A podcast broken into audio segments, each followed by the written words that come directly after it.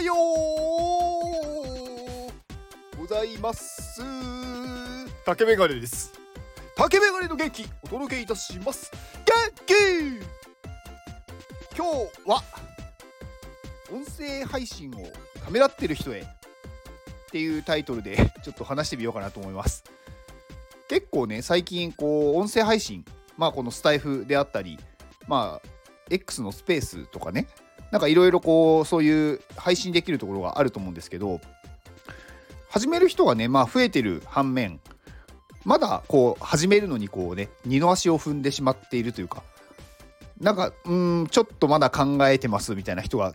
結構いると思ってるんですよ。で私のね放送を聞いてくださってる方の中でもそういう方がいると私は思ってます。うん、で結構うん悩んでる理由っていうのがまあ人それぞれだと思うんですけど、まあ、一つね私はねこういう考え方したらどうですかっていうこれはねご提案です。あの、音声配信何のためにするかっていうところでやっぱりまあこうね皆さんにこういい情報をね送りたいとかなんかそういうことがやっぱりよく考えると思うんですけど、まあ、確かにねそれは大事だと思うんですよ。まあ何のね意味もない話をしてもまあ、聞いてくれないんじゃないかとかね逆に人のねその時間を使ってしまうんじゃないかって思ってしまったりするじゃないですか。まあその中であのー、まあいい情報じゃなくてもいいから話してみればって言って開始開始っていうか始められる方もいれば、まあ、それでもやっぱ始められない方もいると思ってて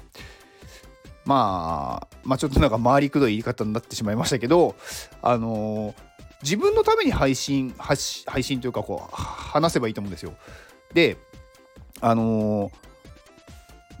自分が何かこう覚えたいもの何か今勉強しているものとかねなんかそれって一番どうしたらこう自分の記憶に定着するかっていうと誰かに教えることなんですよね。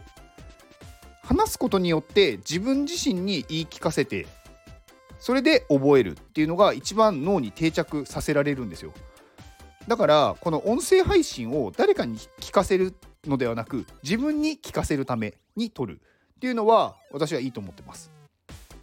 何か新しい情報だったりとか自分がねこう今調べてるものを調べてるところまででいいのでまあそれを話してみるそうするとそれってやっぱりこう喋ってる自分が一番聞いてるんですよね。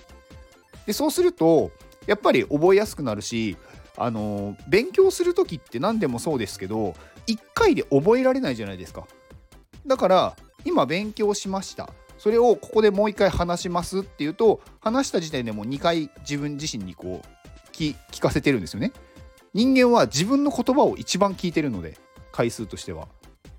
まあ当然そうですよね。自分が発した声っていうのは自分の耳に必ず入るので。だから自分の言葉っていうのは一番聞いてるんですよ。でこれ自分の音声配信をこう撮るじゃないですか。でその後にまあちゃんと撮れてるか聞き直すまあ聞き直さない方もいると思うんですけどまあ聞き直すとするじゃないですか。そうするとそこだけで自分のねこう発信なんだろう発信と聞くって2回じゃないですか。で自分で勉強したことで3回じゃないですか。だから1回自分が勉強したものを音声配信して聞くことによって3回も3倍勉強できるんですよ。で回数をやっぱりねこなさないとね覚えないですしあの何でもそうなんですけど繰り返し繰り返しこうやることによって覚える。だからあの同じ情報でもいいんですよ。例えば1週間前に話したことでもいいし1ヶ月前に話したことでもいいんですけど同じ情報であってもなんか新しい発見があったらもう一回話をするっていうのはすごく私はね意味があると思ってて。あの何回言ってもいいんですよ同じこと。を私のね放送なんてね元気を送る放送元気を届けるための話をしてるって言ったらもう全部そうなんですよ。だから別にねあのこれこの間話したなって言ってもあのいいんですよ。自分のためにやるんで。新しい情報がね一つでも見つかったら話せばいいんですよ。それでも自分のためにはなるんで。まあ一回読んでねまあ、本とかね一回読んでというか一回勉強して覚えられるっていうのはやっぱなかなかないですし、まあ、この音声配信をねどう使うかっていうのをまあ人それぞれ考えて自分のなんか都合のいいように使えばいいと思ってるんですよね私は。私はその情報をね自分に対して言い聞かせてるっていうのもあるんですよ。だから元気を送るっていうのをね私はまあこうメインでやってますけどそれを毎日自分に言い聞かせてるっていうのもあるんですよね。だからより元気になる。だからこのね元気をね毎日毎日発信してると自分も元気についてよりこう考えるようになるんですよね。でより自分に対してなんだろう元気になっていくっていう感じです。だからまあなんかうんまあ音声配信ねためらってる方はまあ誰かに聞かせるっていうよりも自分に聞かせて自分の勉強に役立たせればいいんじゃないかなってふと思ったっていうお話でした。以上です。この放送は高橋さんの元気でお届けしております。高橋さん元気。高橋さんありがとうございます。高橋さんねあの今あのちょうどこう震災のねあの支援のため、まあ、支援のためって言ってもまあこう 石川県のねあの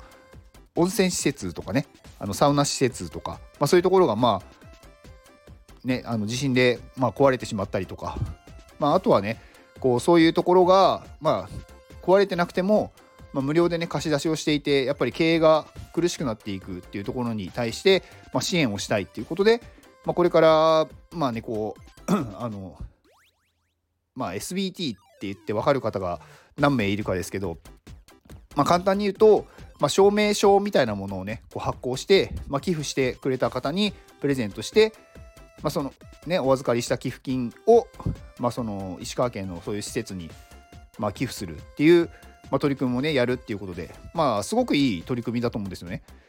でやっぱりこうねサウナとか温泉とかってなんかこう癒しじゃないですか。でやっぱりこの今のねこの寒い時期もやっぱりすごく意味があると思いますしなんか地震でねやっぱりすごいこういつまた来るのかわからないっていうこうずっと不安になっている状態の方がやっぱり少しでもねこう緊張をほぐせればねなんかこうやっぱりいいのかなって思ってて、うん、でやっぱりそういうところに支援をするっていうのはすごく意味があることだと思います。まあ、高橋さんはね本当にいろんな人に対するこう支援というか協力っていうのをね本当に惜しまないし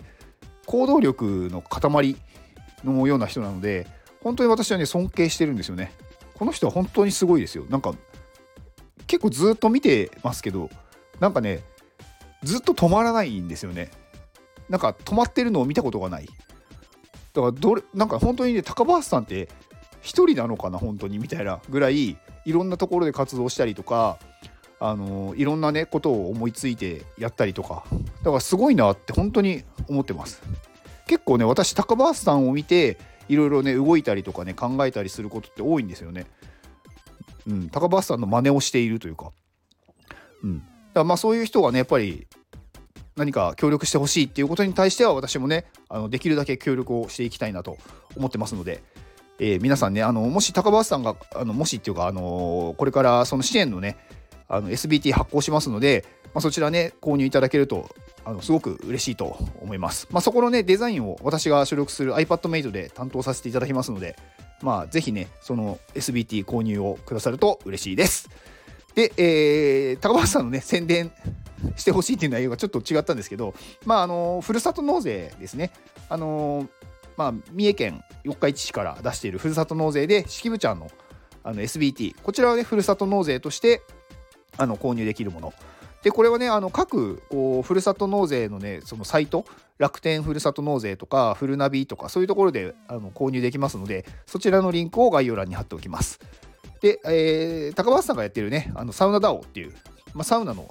もう Web3 のコミュニティですね、まあ、こちらから木タオルが出てますので、まあ、こちらのタオルねすごくいいタオルなのでこちらの、えー、購入サイトも概要欄に貼っておきます。ではこの放送を聞いてくれたあなたに幸せが訪れますように行動の後にあるのは成功や失敗ではなく結果です。だから安心して行動しましょう。あなたが行動できるように元気をお届けいたします。